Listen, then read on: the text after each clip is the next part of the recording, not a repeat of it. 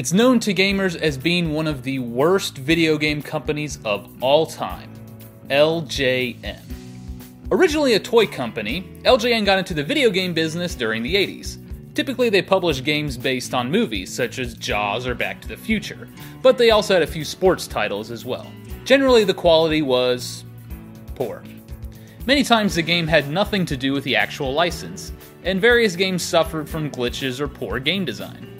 The infamy of LJN rose significantly with the internet comedy series Angry Video Game Nerd, starring James Rolfe.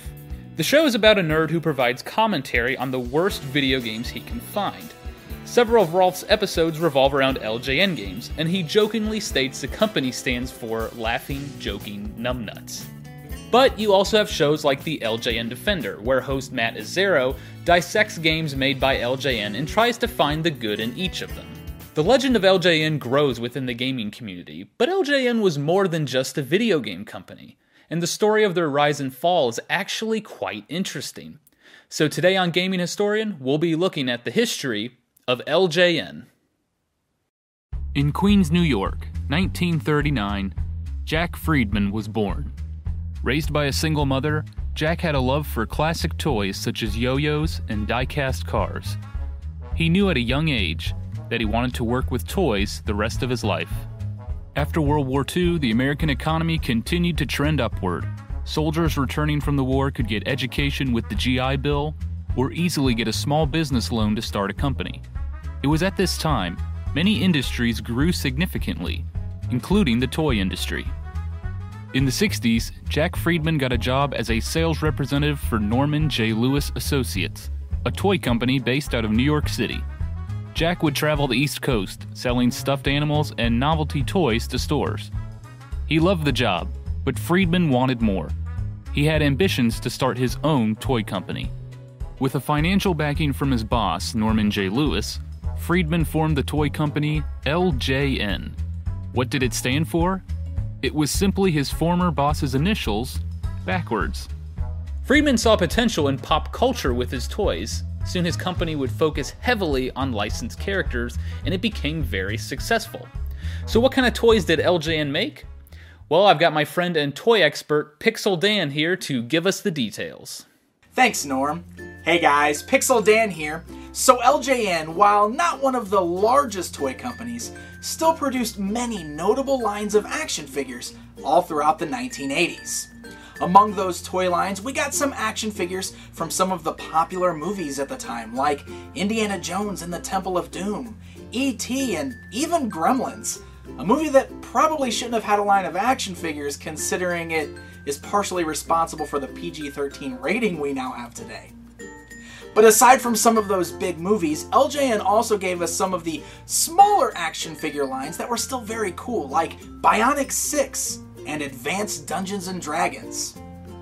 But we definitely can't talk about LJN's toy lines without talking about some of their more popular lines, such as Wrestling Superstars.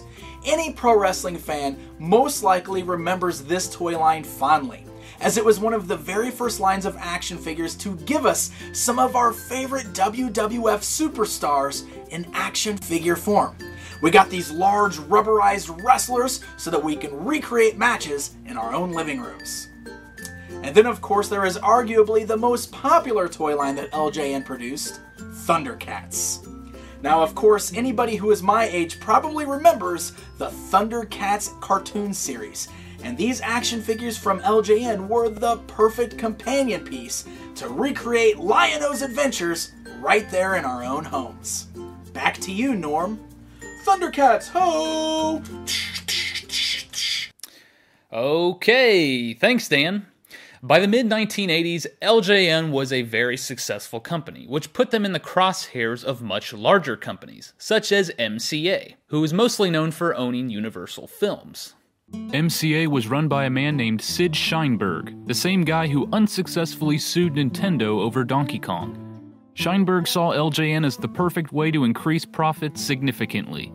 Universal would make a movie, LJN could make the toy line, and both profits would go to MCA. Not only that, but LJN was beginning to make moves to enter the video game industry, which MCA had interest in as well. In 1985, MCA officially acquired LJN for a total of $67 million. It was a huge success for Jack Friedman, but he wasn't happy. Friedman had to relocate to California after the acquisition, and he felt like he wasn't in control anymore. Two years later, in 1987, Jack Friedman left LJN. As I mentioned earlier, it was at this time LJN started getting into video games. LJN even came out with a game console in 1987, LJN Video Art, although it was never meant to compete with the NES. It was basically a paint program on your TV. Kids could color or draw pictures on the screen. Just like their toy lines, they focused mostly on licensed entertainment. One thing to note is, LJN never actually developed any of these games. Rather, they simply published them. Some companies that developed for LJN include Atlus and Rare, but a few developers went totally uncredited, which was somewhat common at the time. But are these games really as bad as people say they are? Does LJN deserve its reputation? Well, I actually do own a few LJN games on the NES, so let's take a look at a few. Let's start with Major League Baseball. This game actually has the license to all the Major League teams, but not the actual players. Still, it's nice I can play as my Kansas City Royals. Sadly, that's the best part about this game. It's super glitchy and it suffers from extreme slowdown. In fact, one time I hit a two run home run, it's because the ball got stuck in the wall. Next up, we've got Karate Kid, based on the hit movie series. It's a side scrolling action game similar to Kung Fu. One common complaint in this game is that when you get hit, you get knocked back. It can make traveling through the stages somewhat difficult. You also have several bonus stages where you have to catch flies with chopsticks, break ice, or dodge a swinging hammer. Overall, the game is short and fairly easy. Let's move on to NFL. Again, the game has an official license but doesn't use the actual players. Oh boy, this game is rough. It's extremely slow, the controls are very confusing, and play calling is. Well, I'm not really sure what play I'm calling. This game has a learning curve. Out of the box, you really will have no idea what's going on. I'd stick to Tecmo Bowl. Finally, let's take a look at T&C Surf Designs, based on a surfing apparel company of the same name. There are two modes to play skateboarding or surfing. In skateboarding, you have to dodge obstacles and make jumps to reach the end. In surfing, you have to stay on the board as long as possible. I actually kind of like T&C Surf Designs. It's colorful and fun to play with friends. I wish I could show you Jaws because I actually really enjoy this game, but my copy no longer works. Now, those are only the LJN games that I own, but they did put out a bunch more. So let's move on. What happened next for LJN? What goes up must come down. Believe it or not, the downfall of LJN was not because of the games they published, but rather a line of toys they produced. In 1986, LJN created a brand of toy water guns under the name Entertech. Any kid growing up in the 1980s may remember these commercials. The look, the feel, the sound, so real. Entertech. These water guns were battery powered and were known for looking extremely realistic. The toys were initially a success, but their realistic look caused problems. Reports around the country began popping up about children playing with realistic toy guns getting accidentally shot by police officers. Not only that, but criminals were using them in robberies. People were petitioning for the toys to be banned. Several major cities across the country, including San Francisco, Chicago, and Detroit, signed a bill that banned the sale and use of realistic looking toy guns.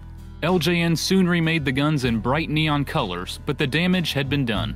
The public had lost interest in the toy, and LJN profits plummeted. Another line of toy guns from Entertech, known as Gotcha the Sport, also resulted in losses. These were, believe it or not, paintball guns marketed towards kids. They were based on the comedy movie Gotcha from 1985. LJN even released an NES game based on the toy line. However, many units were returned to stores because they were faulty. LJN lost $35 million due to the returns. MCA had had enough. In 1990, they sold LJN to Acclaim Entertainment for an undisclosed amount. Acclaim quickly closed their toy division, and LJN became exclusively a video game publisher. This allowed Acclaim to increase their output of games. Nintendo had strict regulations on how many games a publisher could make for their system each year. Eventually, Nintendo dropped this quality control rule, and LJN completely folded into Acclaim in 1995. The once successful toy company was suddenly no more. The last known game from LJN was, oddly enough, a Dreamcast game known as Spirit of Speed 1937, released five years after the company folded. There's no information on why Acclaim decided to use the LJN name to publish this game. Maybe they wanted to keep themselves as far away from the title as possible. Spirit of Speed 1937 was rated the worst game of 2000 by GameSpot. As for Jack Friedman, the original founder of LJN, in 1990 he formed a new company known as Toy Headquarters, but many of you know it as THQ. THQ made toys and video games, but eventually went to strictly video games in 1994. With the full time switch to video games, Friedman saw how much more advanced the game industry was becoming and no longer felt comfortable running the company. He soon left THQ. The following year, he founded a new toy company, Jakks Pacific. The company is still around today and has licenses for many popular franchises, including Nintendo and Star Wars. Sadly, in 2010, Jack Friedman passed away at the age of 70 due to a rare blood disorder. He was known for his smart business moves and contributions to charity throughout his life. Said journalist Stephanie Finnegan, he had an eye for talent. The next time you see that LJN rainbow on your game cartridge, maybe you'll remember them for more than just their video games. That's all for this episode of Gaming Historian. Thanks for watching.